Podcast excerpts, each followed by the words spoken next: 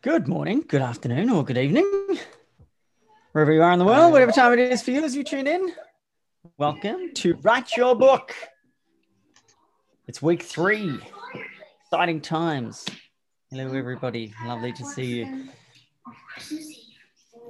Um, per usual, uh, I invite you to turn your video on and your audio off unless you're talking. Um, just so that we don't have the crazed background noises. That'd be wonderful. How you all going? In the chat box, if you wouldn't mind, give us a seven word summary of your progress so far. Seven words. Here, we're playing linguistic games here, right? We're writing books together. so you get seven words and seven words only. I'm glad to see KP is taking this project very seriously.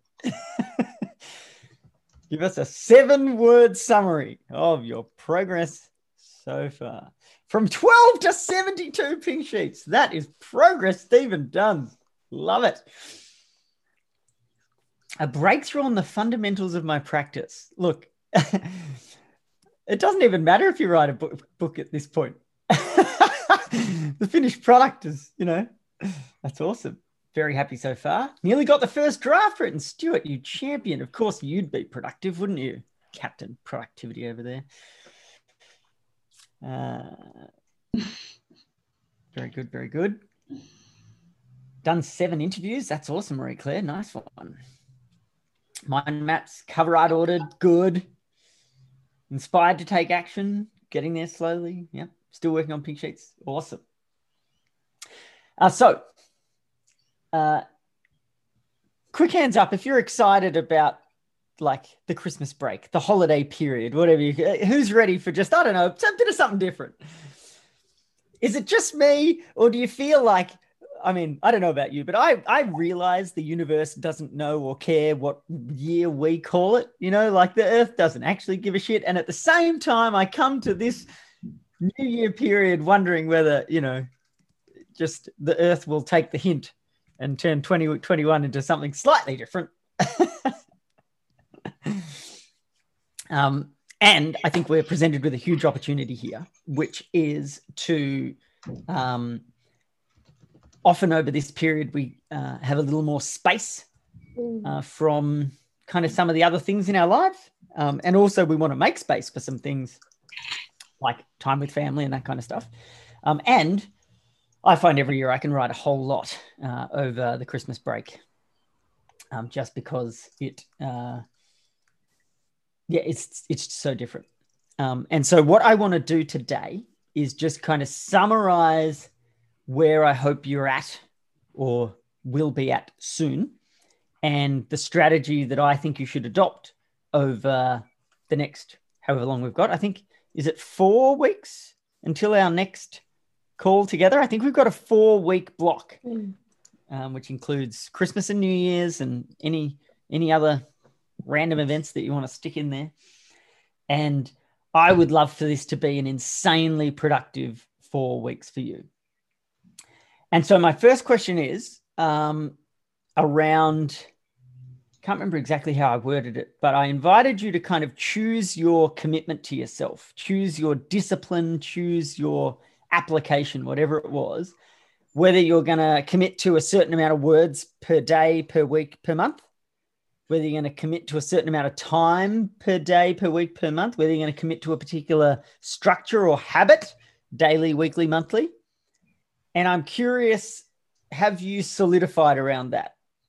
So, mm. external of the ideas and everything that you've thought of for the book, have you decided on what is your commitment to yourself as to how you're going to write this book. So UC is going hardcore every day, five hours. I don't have that level of commitment, but I respect it in the people that do, UC. So that's good. Okay. So a few people are saying not yet. Is that the general gist? People are kind of feeling, no, I haven't actually committed to that yet. Is that a thing? Is that roughly where we're at? Okay. Awesome. No worries. So let me give you a little bit of advice around it. Um, you don't have to you don't have to think of it this way, but I think this is useful. Uh, who here listens to Practicing Human by Cory Muscara, the podcast. So, Cory, if you haven't met him, is a black belt in our community. His expertise is in mindfulness, and he has an incredible daily commitment to record and release a podcast every single day. Um, now, he it, ends up being about five times a week that he actually does it. Um, but sometimes he releases them on weekends and sometimes he doesn't, right? That's fine. But he has a commitment essentially five out of seven. I'm going to release a podcast. So if you like Cory and you want to hear his voice, uh, that's where I get my fill of him. He's notoriously hard to get on the phone. so my relationship with, with him is mostly one way at this point. Anyway, he had a podcast a week or two ago and he was talking about having a contract with yourself. And uh, he, being like a spirit, quite a spiritual person, takes it to um, takes it to the degree where he has a ceremony when he's making a commitment to himself, and he actually puts on his monk robes that he wore when he was in Burma on his year-long retreat, or however long he was there for in silence and he puts on his robes and he does a bowing ceremony when he's making a commitment to himself to remind himself kind of of the solemn binding nature of the commitment that he's making. Much like you know handing rings to someone else on a wedding day or that kind of thing. And essentially Cory's point was that if you can um, trust yourself to make a commitment and to hold yourself to it, then the world gets a whole lot better. And you might have read this idea in The Four Agreements by Juan Miguel Ruiz. Has anyone read The Four Agreements? Incredible book if you're into being a being a better person. and the first agreement is be impeccable with your word. And of course, when we hear that idea, be impeccable with your word, we tend to think about it in an external way. Like if I tell Yusi uh, I'm going to visit him next Tuesday, then being impeccable with my word would mean that I make sure that I'm there next Tuesday. And Juan Miguel Ruiz talks about actually the most important thing about being impeccable with your word is being impeccable with your word to yourself. And so that if you say you're going to do some kind of action around writing or commitment to your children or time with your family or giving to charity or whatever, that you trust yourself to do that thing. And what you're kind of embarking on now, especially those of you who have not yet decided what your commitment is, um, and I saw in the comments um, people putting a range of time. I'd suggest a range isn't that useful. What you want to make here is a commitment to the minimum that you will do.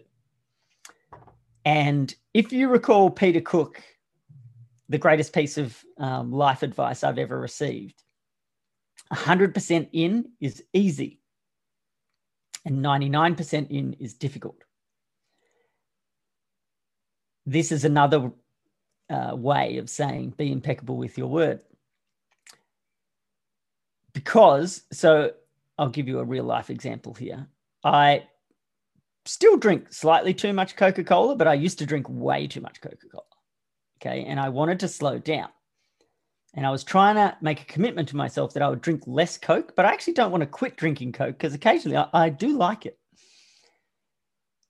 But knowing that I needed to be 100% in on whatever it was and not 99% in, I needed to find a commitment I could make to myself that I could be 100% sure I would um, commit to and follow through on. And that commitment ended up being I'm not going to buy Coke in boxes and bring it home. So if I'm out of my house driving around, I can choose to drink Coke or not, but I'm allowed to. But at home, I don't bring Coke here. And I'm 100% committed to that. And so I never, ever, ever break it.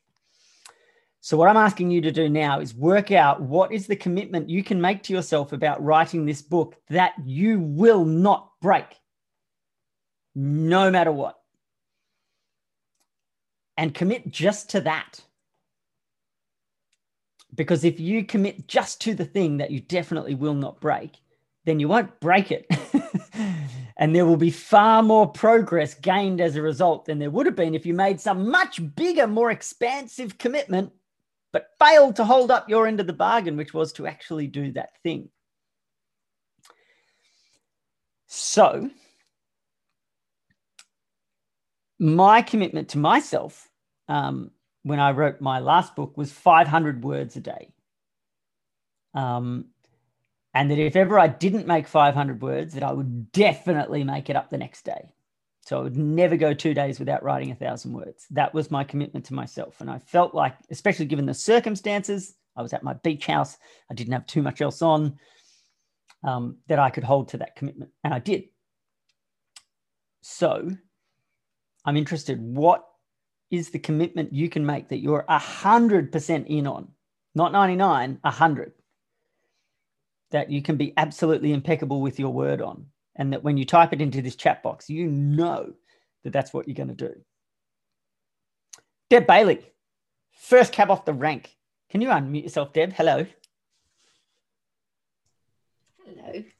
Hello. How are you? I'm good, thank you. How are you? Excellent. Oh, I'm so good. I'm having a wonderful day. I'm just enjoying it being summer. It's so nice. I know it's gorgeous here in Auckland today too. It's stunning. Yeah, excellent. Um, tell tell us, share with us if you don't mind. What is your commitment to yourself?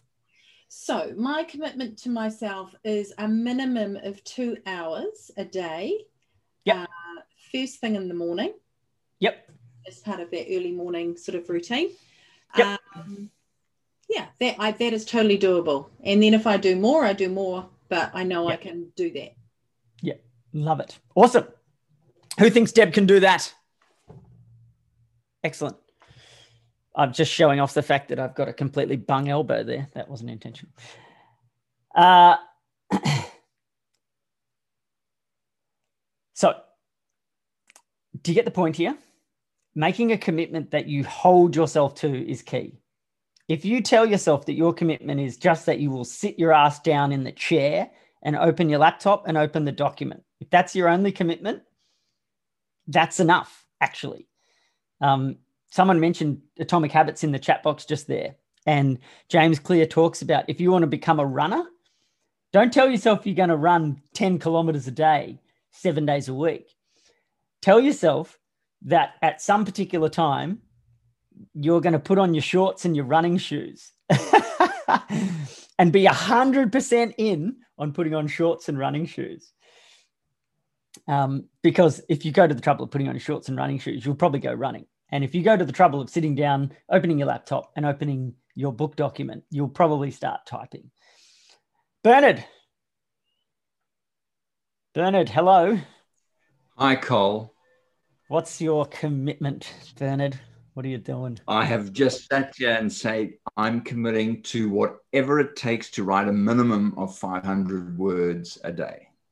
I love it. The the decision going through my mind is that five or seven days a week. Yep. But I'm I'm committing to seven. Nice. He's going for the whole hog. Over the the whole hog over this next month. Yep. Love it. Mag's going with a thousand words a day for three weeks off. Here we go. Here we go. Um, in my opinion, this bit is more important to the to the completion of your book than anything else you do. It's more important than all the pink sheets that we come up with. It's more important than the structure that we talked about. It's more important than your template document and your topic sentences. It's more important than all of that if you sit down and write, you'll end up with a book. and if you don't sit down and write, well, you won't. So, love that, Julie. Excellent. All right. Um, I've got one more suggestion. I've been doing some thinking recently around accountability, and I'm noticing that accountability has the magic in groups of between two and five. So if you tell yourself you're going to hold yourself accountable to the thought leaders community at large, there's some value in that. And you can get away with it because the thought leaders community isn't a person. and communities don't hold you accountable, people do. And so, what you may choose to do if you want, you don't have to, you can totally write a book without this, but you may choose to find a partner or, or, or a little group. And you may choose to start a little WhatsApp channel or a messenger group or whatever channel of communication you choose. And you just check in with each other semi regularly. How you going? What do you need? What are you thinking about? I think if you find yourself with two, three, four people around you who understand what you're doing and who are doing something similar, I reckon you'll find your accountability levels go through the roof. If you want an accountability partner and you don't have one, type it in the chat box now. Just say, me, I want one. And then um, then someone else will say, me, I want one. And then you can do that awkward internet introduction where you just send each other a private message and say, all right, shall we do this? And yes, it feels weird for about eight seconds and then it pays off big time. So just step through the eight seconds of weirdness. I notice nobody's doing that. Maybe I haven't sold the uh, sold the fact that Stephen, yes, um, good man, stepping up first. It'd be awkward if nobody responds. And Alan's doing it via Slack, but I'm not sure. Does that mean you already have a partner, Alan, or you're looking for someone else?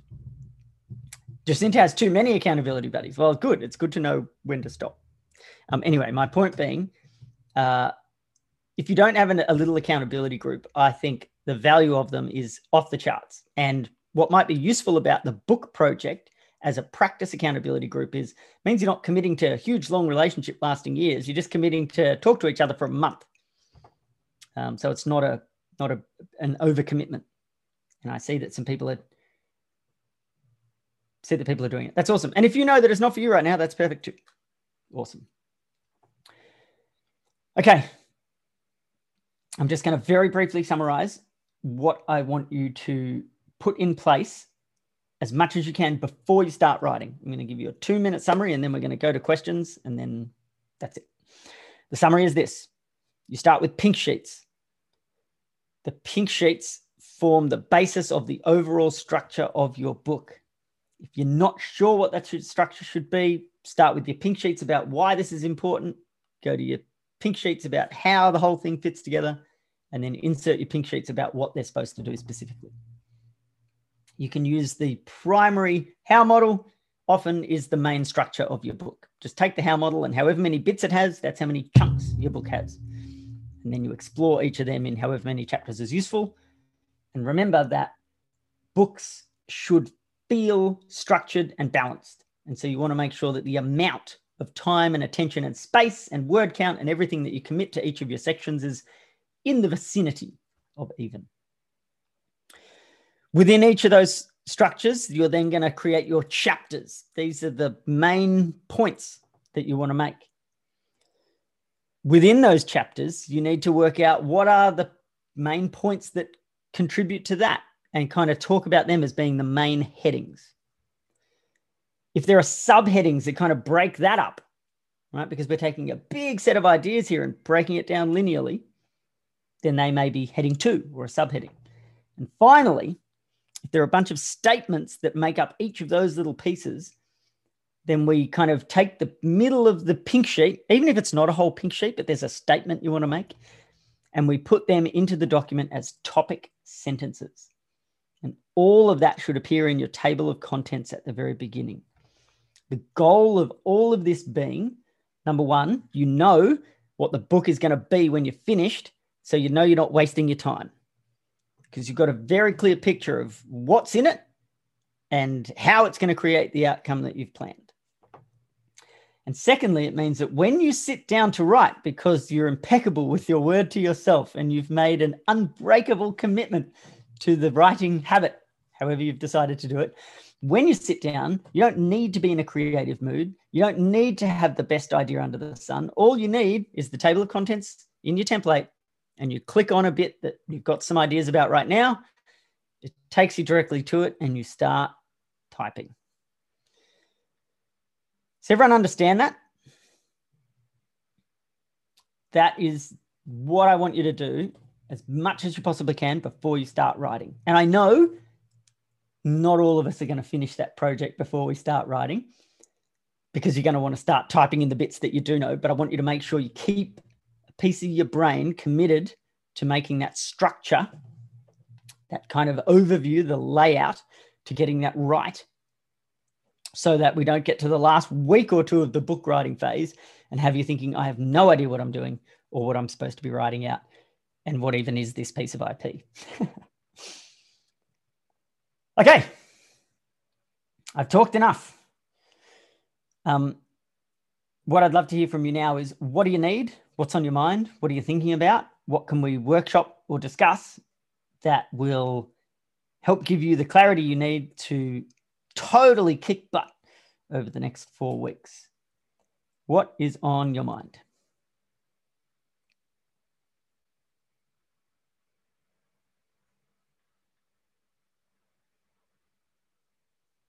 Julie says, Is there a minimum total word count? No, there's not.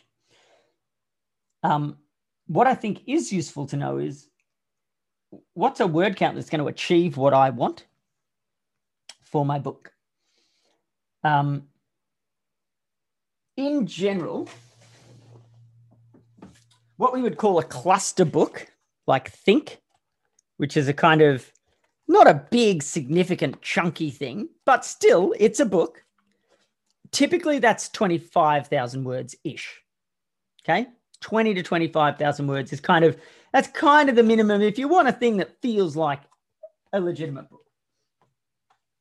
Um, if you want to write a typical this kind of book, a sort of a more practiced chunky book, typically that's going to be 45 to 60,000 words. And anything more than that is a lot. um, my books are 50,000 and 44,000 or something like that. Uh, yeah. so Yusi's holding up Adam Voigt's Real Questions book. I'm not sure that that gets to call itself a book, but that's got about a thousand words total because it's just a question at the top of each page and then a series of lines for you to fill in. Um, Donna McGeorge's latest book is probably only a thousand words or two thousand words because it's all like graphically designed and stuff. But funnily enough, I bet that was harder to write than a twenty thousand word equivalent. Um, okay, going down the questions here. If you're doing a positioning book, what might that structure look like? Can you ask me that question again, Deb? Can you just unmute yourself and? Yeah. So if you're doing a positioning book, is it that you're unpacking your value model? Maybe your ace pink sheet as well, but is would with that kind of so what I have in my head is, you know, you do your introduction, all that kind of stuff, and overview, which I guess is the green sheet. But then could that be unpacking the value model and then introducing your how model? I don't know. What does a positioning book typically look like? I guess is the question. Yeah, good question. So, what a positioning book typically looks like, I would say, is a book that gets you keynote speeches that cost $8,000 or more. that is how I would think about it. And so what it becomes that it's not going to be a curriculum book. It's not going to be a workshop book. So speakership is not a positioning book because it's filled with exercises. Yeah. And if I'm a conference organizer looking for someone to spend $8,000 or more on to, um, I just called them a moron, um, uh, to spend $8,000 or more on, uh, then I'm looking for kind of insight and perspective and stories because that's what I want to see shared from the stage. If I see exercises, I see trainer, and I don't want a trainer on my conference stage because they take all the energy out of the room. So, if you want to know what's in a positioning book, I would defer to the kinds of people who get paid $8,000 or more to speak from a conference stage and see what they're doing. So, this is Dan and Kieran. That's what they do. right? Dan is basically his practice is get paid 10 grand to go and stand on stage. And essentially, what this book says is these are the ways to think about the future and how to inject that into people, like into large groups of people. And so um, this book, it's if I could describe it as a bunch of words broken up by the bit that they actually want the conference organizer or CEO to read. That's what a positioning book is. It's almost like your highlight statements once every two or three pages. If you flip through the book, would kind of architect your whole perspective and your insight, and that the rest of it is just stories and stuff fleshing it out. But there's not, um, it's not an exercise book in the way that um, most of the books that I write are. okay, so the difference then between a positioning book and a cluster book is what? Yeah, good question. So, a cluster book is designed to be a piece of collateral that makes it easier for you to take a commercial offering to market that makes $10,000 a month or more. Right? So, if you want to see someone who's released a series of cluster books, go and look at Darren Fleming's. Now, I haven't actually looked at his webpage, but I assume you can see his stuff. So, Darren has clearly made a bunch of commercial hypotheses. I think accountants will pay me to teach them this. I think real estate agents will pay me to teach them this. And he's just made a hypothesis and gone, I want something that gets me in the door and paints me as the expert. Bam. He writes a 20,000 word book in 40 days. He publishes it in the next 30 days or whatever. And then in between two immersions, he's got a cluster book ready to go and he goes and uses it to launch a cluster. A positioning book is something designed to. So I'll give you an example. Look at all Raoul's books mm-hmm. and then understand how her thing combines essentially storytelling and realness like authenticity. Raoul's whole thing is tell stories and be authentic. And if you look at the titles of her books and the ways that they're structured, all of them just solidify that that's who Raoul is and that's what she does. Right? If you look at Darren's books, and this is not a, I'm not disrespecting Darren. I think he's done phenomenal work, and I know a number of his books have been really successful. But it's just a good distinction between someone doing cl- cluster books and someone doing practice books or positioning books. Um, Darren's won't give you that same sense of I'm all about this one thing, like I'm solidifying around this one point. It's very much, uh, maybe you could say it this way: a cluster book is more about them, mm-hmm. if that makes sense. Like it's just like who's this person, what's their issue right now, and can I solve it? It's just a problem-solving tool. A positioning book is more about you and your perspective and all the ways that it could be harnessed and utilized and applied. Obviously, as well, oh, this may not be obvious actually, but the distinction between a cluster book and a positioning book is an arbitrary one that we've created. Like, you, if you go into the world of publishers, they won't ask you, "Are you writing a, a cluster book or a positioning book?"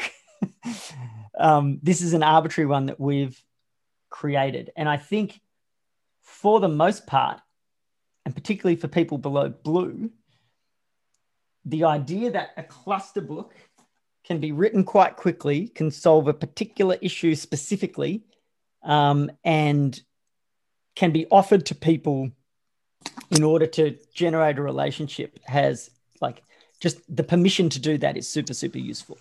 So. Okay. thank you. Whoops. Sorry i'm just muting people who yep okay. Back to the list of questions. Linda do you want to unmute yourself and ask that question, Linda? I love it. Hi, Col. Um, this probably Hi. plays. This probably plays to my um, enormous sense of imposter syndrome.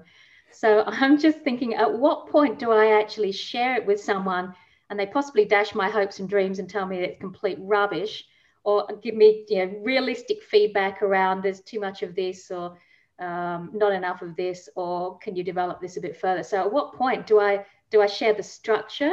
And, and the, the raw outline, or do I actually get going and get halfway through first? Any thoughts? I do. That's such a good question. Um, so, and the first thing I would say is actually not in answer to your question, um, but just around feedback in general, which is uh, you should seek feedback and you should filter all of it and you should always accept that just as you won't write the perfect book on your own, nor will someone give you the perfect feedback on their own. So um, there is a tendency, like books are like babies. we have a lot invested in them. And um, other people's perspectives on them can be useful, but they're not always. And so I just want to be really clear that um, it's, it is useful to seek feedback and you should seek feedback uh, and you should always filter it um, because they're no less fallible than you are and their feedback could be just as wrong as their perceived you know position on your book is. And i reckon if you do a really good job of the structure document that's a really great time to get feedback um, because once you've got a huge volume of words changing a book gets harder and harder and harder. I don't know if you've ever tried to move a piece of um, like once you start moving thousands of words before and after each other, you lose the ability to remember where ideas are introduced and framed. You can't remember when it's introduced into the narrative. You don't know whether you can talk about this thing yet or not because you wrote it three weeks ago and now it's all been moved and you've lost it. And so changing things structurally once your word count is beyond like quite low is really challenging. So if you're looking for structural feedback, I would get it when you're at that, you know, when we talked about that kind of stru- whether it's at a mind map phase or I reckon the best would be if you've got your, you know, uh, structure in terms of the overall layout, the chapters within it, the main headings, any subheadings, and then the topic sentences. Because in theory, as you read through that, it should just about make sense. It obviously won't be backed up with the elegant stories and all the data, but the thread of the ideas should all be there. And the other thing I'd say when seeking feedback is beware the practitioner because they're going to have a different opinion to you because all practitioners have beliefs about the detail and your perspective is more important than their perspective where the detail is concerned. So I wouldn't go to a practitioner for feedback. I would go to someone with commercial savvy for feedback. I think it's way more important to get commercial feedback around your book and how it's going to be used and who's going to read it and which bits of it they're going to read than it is to say, oh, I don't think this exercise will be as effective as you think it is. Do you understand what I mean? Like feedback of the latter time. I just don't really think you need it. Um, maybe it's useful, but I think it's a case of strongly diminishing returns. On the other hand, you might have a five minute conversation with someone who has a commercial eye for what's going on, and they say you should put this bit up the front. Uh, you should unpack this idea. Wait, why do I care about this? They'll ask you a few really important questions. Um, those are the things that will have a much bigger impact on the overall effect of your book, I think. Is that is that useful? That's fantastic. That's really helpful, Col. Thank you so much. Perfect. Um, and the other thing I would say is once you've kind of finished it, you do want to have some kind of feedback loop at the end, but you don't want to be getting feedback at that point that says, oh, this is all in the wrong order, or, you know, you've got to change the whole thing. you want people to be saying stuff like, oh, I didn't quite understand this concept. And you go, oh, shit, I haven't framed it well enough, or whatever. Like you need fresh sets of eyes I think at that later stage, just to kind of help make sure that you've unpacked all the concepts as you wanted to and in ways that can be accessed. But um, yeah, seek commercial savvy at the structure phase. That's the A statement of the pink sheet that I just created. Could someone type that out and send it to me? I'm not serious. You don't have to. All right. Um,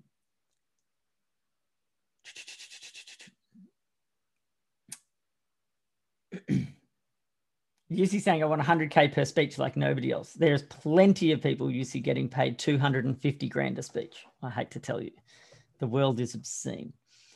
Um, I'm looking for questions in the chat box. There's just a whole bunch of chat. All right. We're still in the question and answer phase. Does anyone have any questions about um, what you should be working on right now? Um, how to prepare, anything. What's on your mind? Yeah, Dennis, what's up? Can you hear me? I sure can, mate. How are you? Fantastic. I'm, uh, I'm swell. I'm super inspired. Um, I'm not stuck, but I'm actually working on several book projects. And um, so uh, uh, I have 10 questions, but I'll, I'll go with one. sure. Um, is it pot? So my subject and my audience are the simplest way to say it is totally new agey. Yep. Is it possible that this group doesn't respond to, uh, uh, let's call it the lower left side of a pink sheet, right? Data, studies, and perhaps the upper left of models as well? Or is it mm-hmm. still worth throwing those things in because it might expand the audience or I'm, I'm simply wrong? In other words, this is a market I know pretty well that for a long time I've been sharing metaphor and stories with, not. Yeah, totally.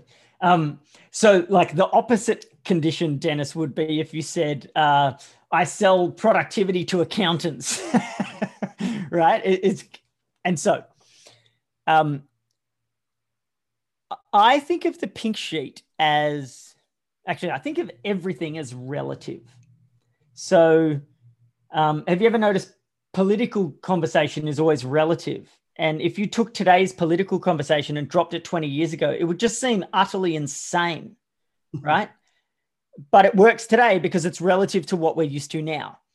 And so I think that all these spectra, and, and so uh, pink sheets are essentially a spectra from big picture to detail and from left brain to right brain, but it's all relative, right? And there is no actual center point of left brain to right brain. There is no actual, um, you know, zero, there is no equator of big picture to find detail. All of it's relative and it goes infinitely that way and infinitely that way and infinitely that way and infinitely that way.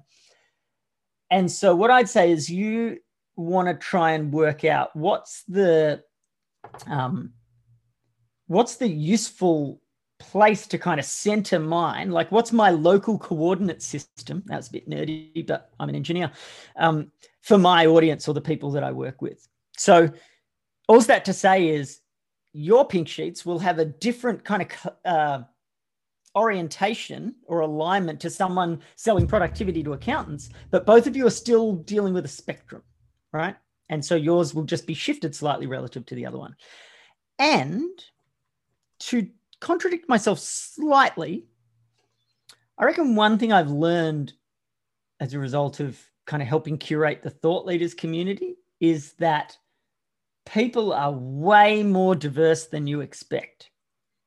And like cynical 18 year old Col would never have expected to end up a bit new agey, and yet here I am. So I'm the kind of guy who might read your book, but if you don't go to the left hand side of the pink sheet, eh, you're going to lose me. But if you did at least dabble over there, then you might get me, right? And so, what I've noticed with the Thought Leaders curriculum, and one of the things I've learned from Matt, is not to be so presumptuous about your audiences to think that you know them completely. And Matt will often deliver something that I'm like, oh, that's a bit off the reservation, or jeepers, you've gone a bit far for me there. And then there are 20 people who are in the room who are like, that is the most amazing thing I've heard all year. And I'm like, okay, it turns out I, I knew less than I thought. Um, and so I would just say, kind of submitting to the pink sheet process a little bit can actually expand your mind and their minds in ways that you weren't necessarily able to predict or expect. Um, and you don't, not everything you say has to resonate for everyone. Uh, the point is that a good portion of it works for a good portion of them. And what I read in the book and what Linda reads in the book and what Dave reads in the book, we'll all take different stuff out of it. But if it only comes from one corner, then that's not going to happen. So I'd say um, probably let yourself go a little further than you have been comfortable doing. I think you'll find overall that is a fruitful experiment that will benefit you and them. Uh, that's a great answer. Uh, I, I can definitely tell the other side of my brain has been waking up uh, late, but it's also um, exciting because it's it's helping me to see that we're really talking about pink sheets in two ways one is to structure the book. Yeah. Right. And, and this is actually exciting for me because I'm reprinting a book that's uh, I first wrote 20 years ago. The yeah, right. High because it's the best selling book in this region. So yeah. uh, I know my distributor is nervous that I will make any changes to it. but I have so much confidence in the program that I think it can be even better. I think it can reach more people and um, take the audience of people that already like it and, and sort of uh, help them like it even more, more yeah. deeply. The second way we're look, talking about it, though, is not in structuring the book. It's how much of what I come up with when I make the pink sheet do I share in the actual writing. So, yeah. Obviously, there's no, it's not black and white, but I'm having fun trying this out. Yeah, perfect. And if it, if it were black and white, black and white, I think you were doing it wrong. Uh, the the fact that it's kind of amorphous and intangible and um, and there are no correct answers, that means you're in the right space. Thank you so much. Uh, James, you're in the enviable or unenviable, I'm not sure, position of having more than one book. Do you want to tell us what's going on there? Oh, yeah, look, um, I've got a, a, couple of projects that I've been working on. Um, one you'd probably describe as a cluster book, one as a positioning book, and I've got a couple of other little projects that have been gathering uh, volume, I suppose, um, that I think need to be turned into books. Um, and yeah, I've, I've, sort of got a whiteboard and I've got ideas and starts of outlines generating for both. And I'm just wondering if I'm setting myself up to fail on both, if I'm working on both at the same time, mm. or if um, yeah, if there's some, if I'm being undisciplined by doing both at the same time, or yeah. yeah. When you do your best work, under what condition are you working? Uh, freewheeling would be the best way to describe it. Not under a time pressure, just yeah. after three or four days off. Yeah, you and me both. I have a commitment to work 20 hours a week and no more. That's what I try to do because I work way better that way. Um, I keep reminding myself that time on the couch is work. Uh, yeah. so uh, the danger um, for people like us, if I may generalize this together, we're both into bird photography, so there's that. Um, mm-hmm. The danger for people like us is that you're doing great work in an ivory tower or in isolation or in a vacuum, and that um, it doesn't actually ever get out into the world. Mm. The oh, I read a quote on Twitter the other day. It was something along the lines of um, if you want to be lucky, uh, share your work in public. Something to that effect. It's essentially this idea that if you are courageous enough to put the ideas that you're working on, to put it out there as you're working on it, luck seems to come your way because you get connected with people who have explored that idea more deeply or who have a perspective on it or blah, blah, blah, whatever it might be. And there is this thing, especially if we think of ourselves as a thought leader, that we can't put ideas out there in draft. We have to wait until they're absolutely finished and completely perfect and polished, and then we put them out there. Um, so if freewheeling and going from idea to idea to whatever is actually the best way for you to do your work, then I would say by all means do it that way and share it as you go. Because I don't really care if you don't complete your book by you know, next immersion or the immersion after that or whatever, because you're working on two at once. So long as the process of writing the books is putting you on podcasts and releasing blogs regularly and um, putting out white papers, which are actually a future chapter, and you know all this stuff that exposes you to the people who you're supposed to be helping. Um, the reason I asked you under what condition do you do your best work first is because for anyone else listening, if you do your best work to deadlines or to discipline, then you get the exact opposite answer to what I just gave James. And you should absolutely just choose one freaking book and finish it. right? If that's the type of brain you've got, then just pick one and finish it and then do the other one. and that will work better for you. Um, but James, I suspect that may not be the right answer for you because the discipline of a single deadline might kill the magic of your kind of creative style. Um, so do it however you want, making sure that the wider world gets to see it. Um, does that make sense? You know, that I can do. That makes a lot of sense A couple of chapters, key chapters, put them as white papers or ebooks or something, and get some feedback on that. Fill out the rest. Yep. yep. And there's this weird thing where we want everything to be more polished and more perfect than not only than it needs to be, but that actually, if you were to design it strategically, then it would be. So our audience actually loves to feel like they're in on it. Our audience loves to feel like they know us more closely than the normal person would. They love to feel like they're getting exposed to our thinking as it's being developed. They love to feel like they might be able to influence our thinking, that they might be able to contribute to the overall body of work that that we are the curator of. And so you can release a chapter or a few paragraphs which are missing some of the context before and after because your audience that loves you works it out anyway because they care about your stuff and they actually love working it out. They love reading it and going, oh, James is in this bit. I get it. I get it. Like they actually love that. And so you don't even have to slow yourself down a whole lot by trying to frame everything perfectly and say, oh, look, I'm just halfway through writing my book and this bit goes between here and here. And all of a sudden you've written a thousand words just to justify the existence of this 500 words. You don't have to do all that. Just grab it and share it. Um, and your audience will appreciate it. Um, so every blog and every white paper is from the upcoming book, blah, blah, blah, and a cover in the bottom corner. Yep, that's it. Yep. And the cover in the bottom corner, strategically, very good move. we'll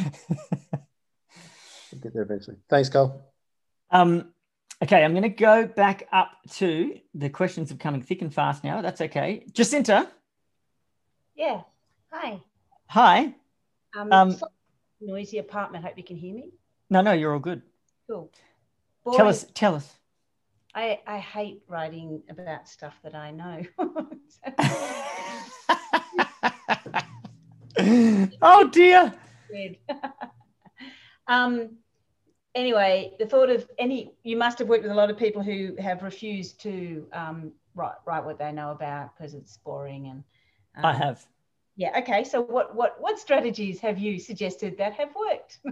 okay. So the funny thing is, I always get this question from people who I don't consider boring. So oh, yeah, this is the qu- boring.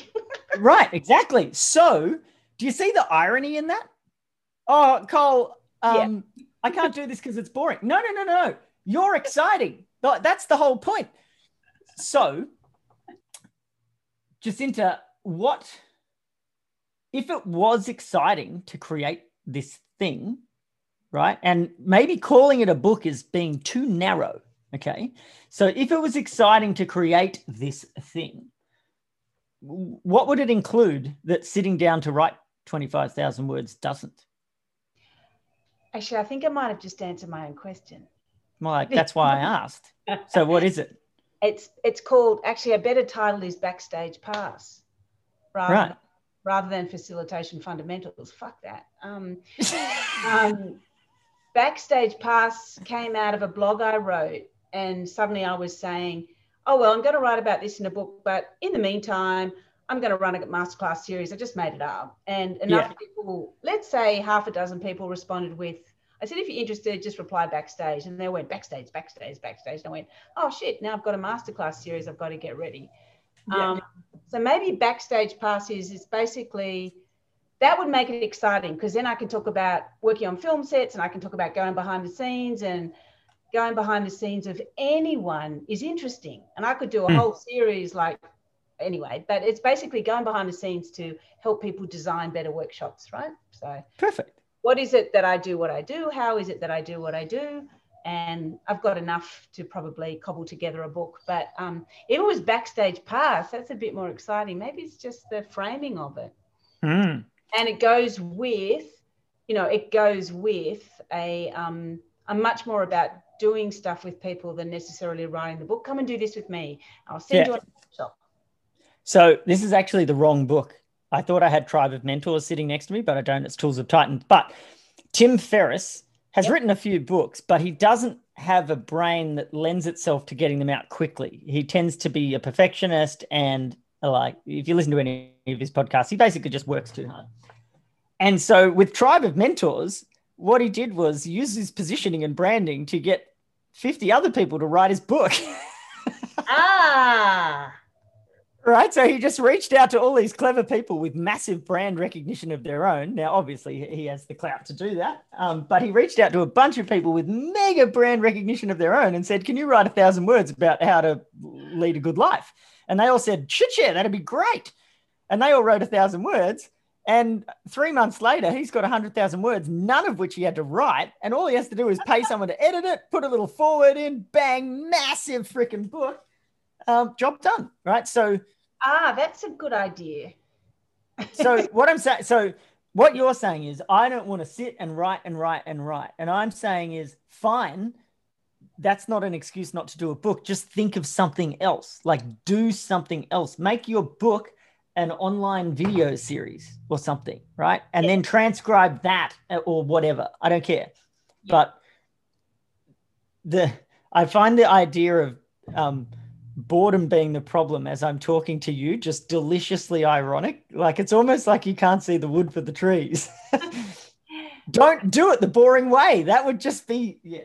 Come yeah, on, just that's that's great advice. I've already got six interviews with people um, on the art of observation. Right, I've got transcripts with a county court judge, a tango DJ, a stand-up comedian, and something else all about the art of observation. So I can twist that. Maybe I do that. Thank you. That's really good advice. That's a bit more exciting. Excellent. Thank you. Excellent. Um, all right, where are we going here?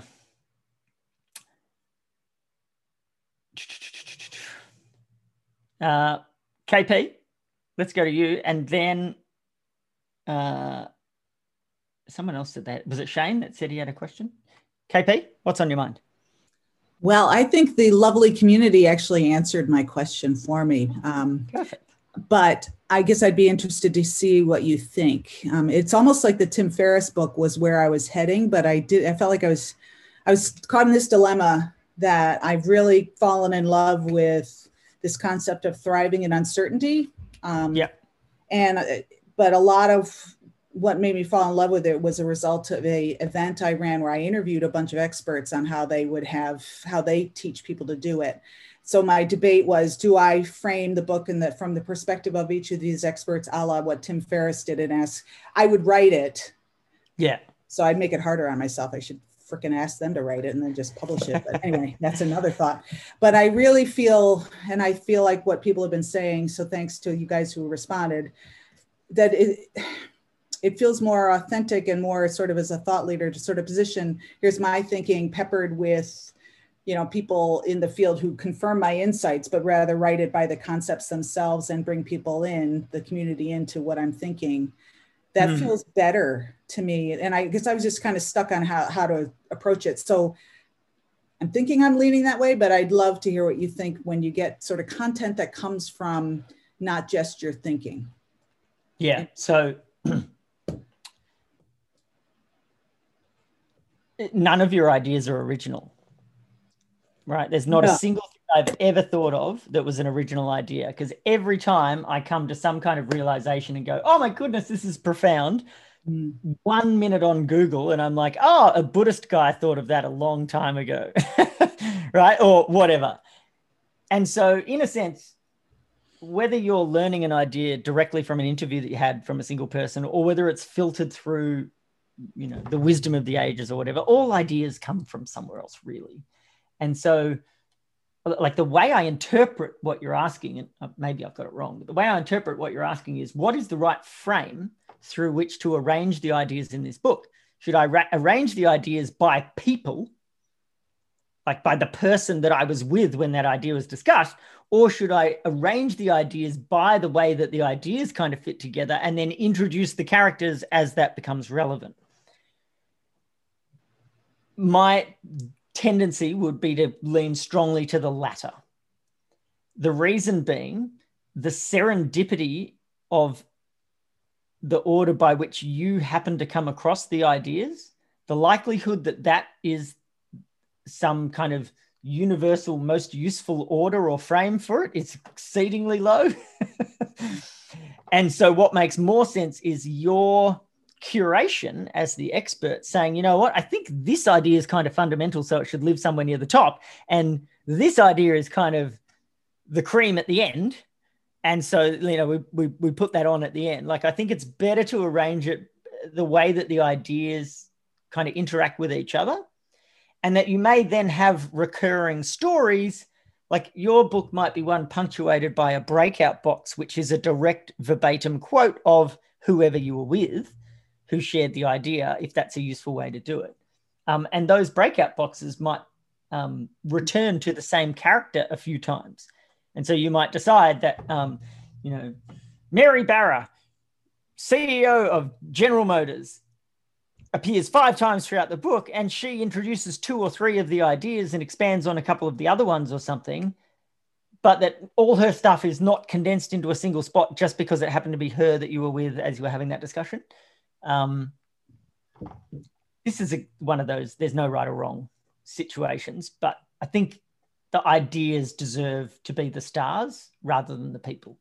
That's just my bias. Well, and it's a win-win because I think where the the kernel of what I was struggling with is that these people gave of their time in this event with me to do this thing and that I love the idea of the breakout box because I'm honoring their quotes and I'm honoring their presence without yep. making the book all about them.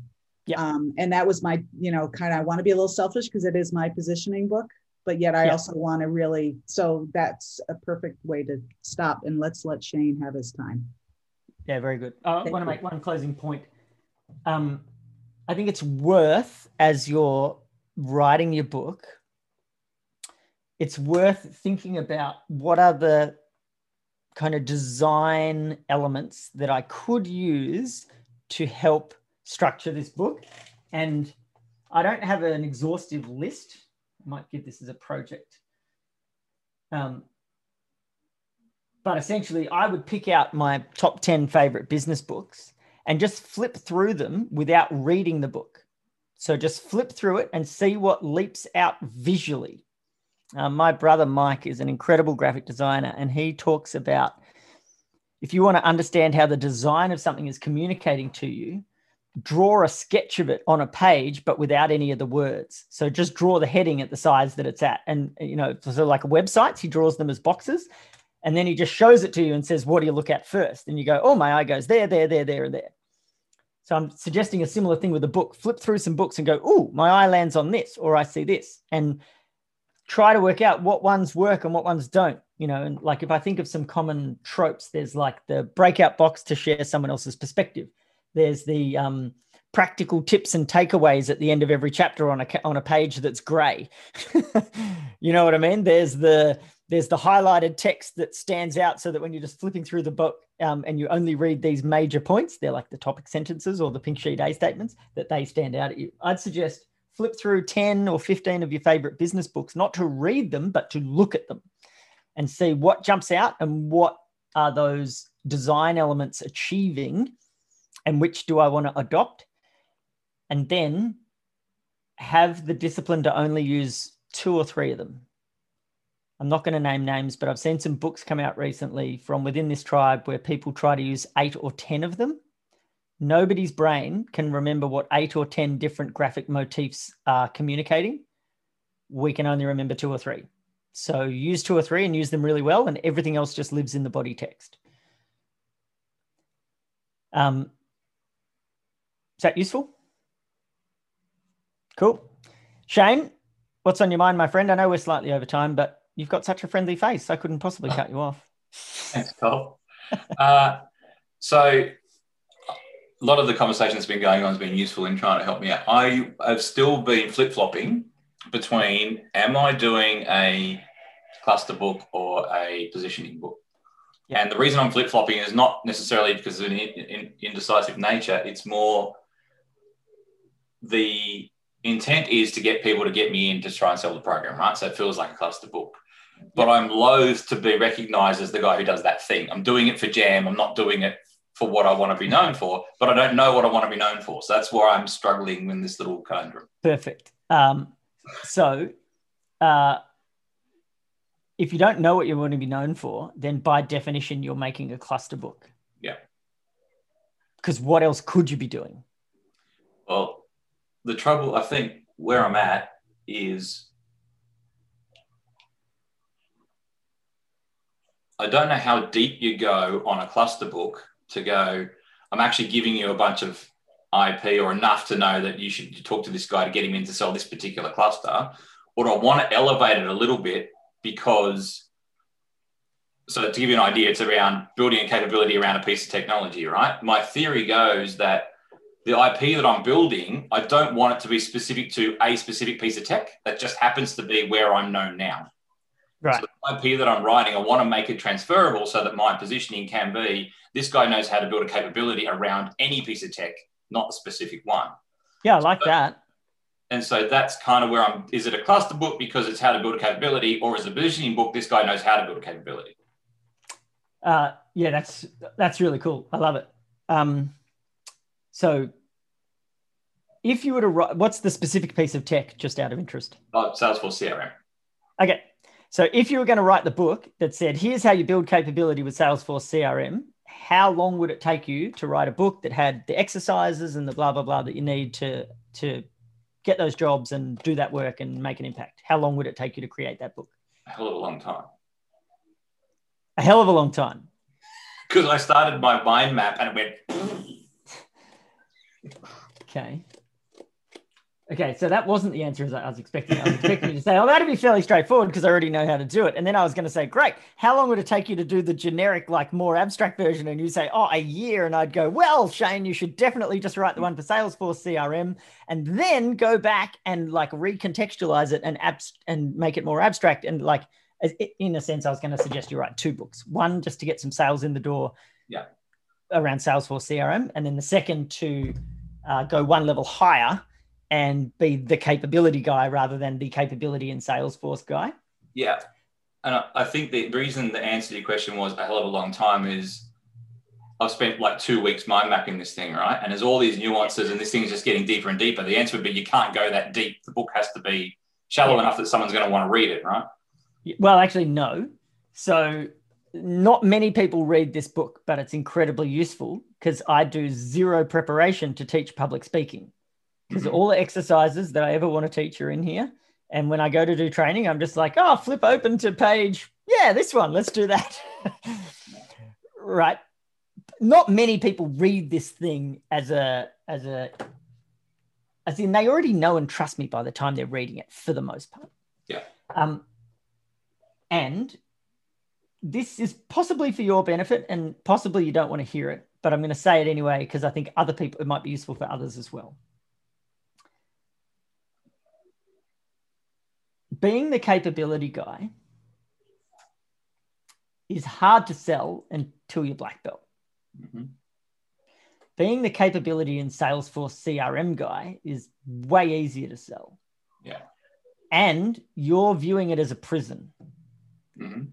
And I view it in exactly the opposite way. I reckon being the Salesforce specific guy is your ticket to freedom because it gets you in. Yeah. And the number of companies using Salesforce is high enough that it's limitless in terms of possibility.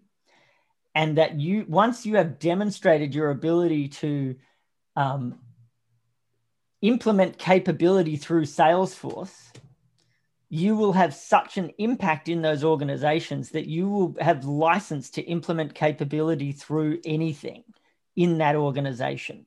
Mm-hmm. So I love the specificity of Salesforce because I see it as vastly easier for you to get in the door and have an impact and build relationship. And that once you've done that, that organization could move to a different CRM. They won't because you'll have made them awesome at it, but they could move to a different CRM. They could take a different strategic direction. They could get bought out by some multinational that move them to another thing. And you would still be their trusted advisor because you've demonstrated um, this ability around capability. Um, and so I, I want you to consider reframing Salesforce feeling like a restriction as actually being the thing that sets you free because it's so much easier to get sales when you have a specific application. And when, I said application, then I didn't mean a tech application, though in your case, that's what it means. Um, it, that to me is actually buys you freedom because it means you spend less time trying to find sales and more time out making an impact. Yeah. Okay. Makes sense. Yeah. And so I should be going a little bit deeper on some of the topics because that gives some depth to it rather than it being broader. This is, uh, am I pitching myself as the guy who knows how to do this, or this is the book that teaches you how to do it? Uh, I reckon the latter, mm. because what we all know is when we read a great book, we go, This is awesome. I don't back myself to get this done, but surely there's nobody better equipped than the guy who wrote the book. I'll give him a call. Yeah. Um, people who write books trying to leave bits out so that they get the work don't get the work. Give it all out in the book. Put it all, and by that I don't mean make the book too big. What I mean is don't hold back the gold. Put your yeah. best shit in the book because they will come to you to help to get your help in implementing it. Um, and for the few companies where your book was was all they needed and some crazy internal champion was able to roll it all out based on that good for them. Um, there will they will be few and far between. So put your best stuff in the book. Hold none of your genius back. Um, they will they will get you in to do the actual work with them for sure. It's my original hypothetical book cover that said a practical guide for leaders who want to optimize cost and amplify value that's legit it's practical you should be doing stuff I think so. That was a long sentence, though. I would say that exact thing in half the words. Yeah. cool. Thanks, Kyle. Awesome. Hey, folks, uh, are you ready to spend about 30 days 100% in on your commitment, whatever your commitment is, impeccable with your word to your writing commitment, so that we can check back in in 2021 with a word count and a whole bunch of momentum and um, and ready to pump some books out early in the new year. Is that something that we're ready to do? Yeah. Love it. 100% in.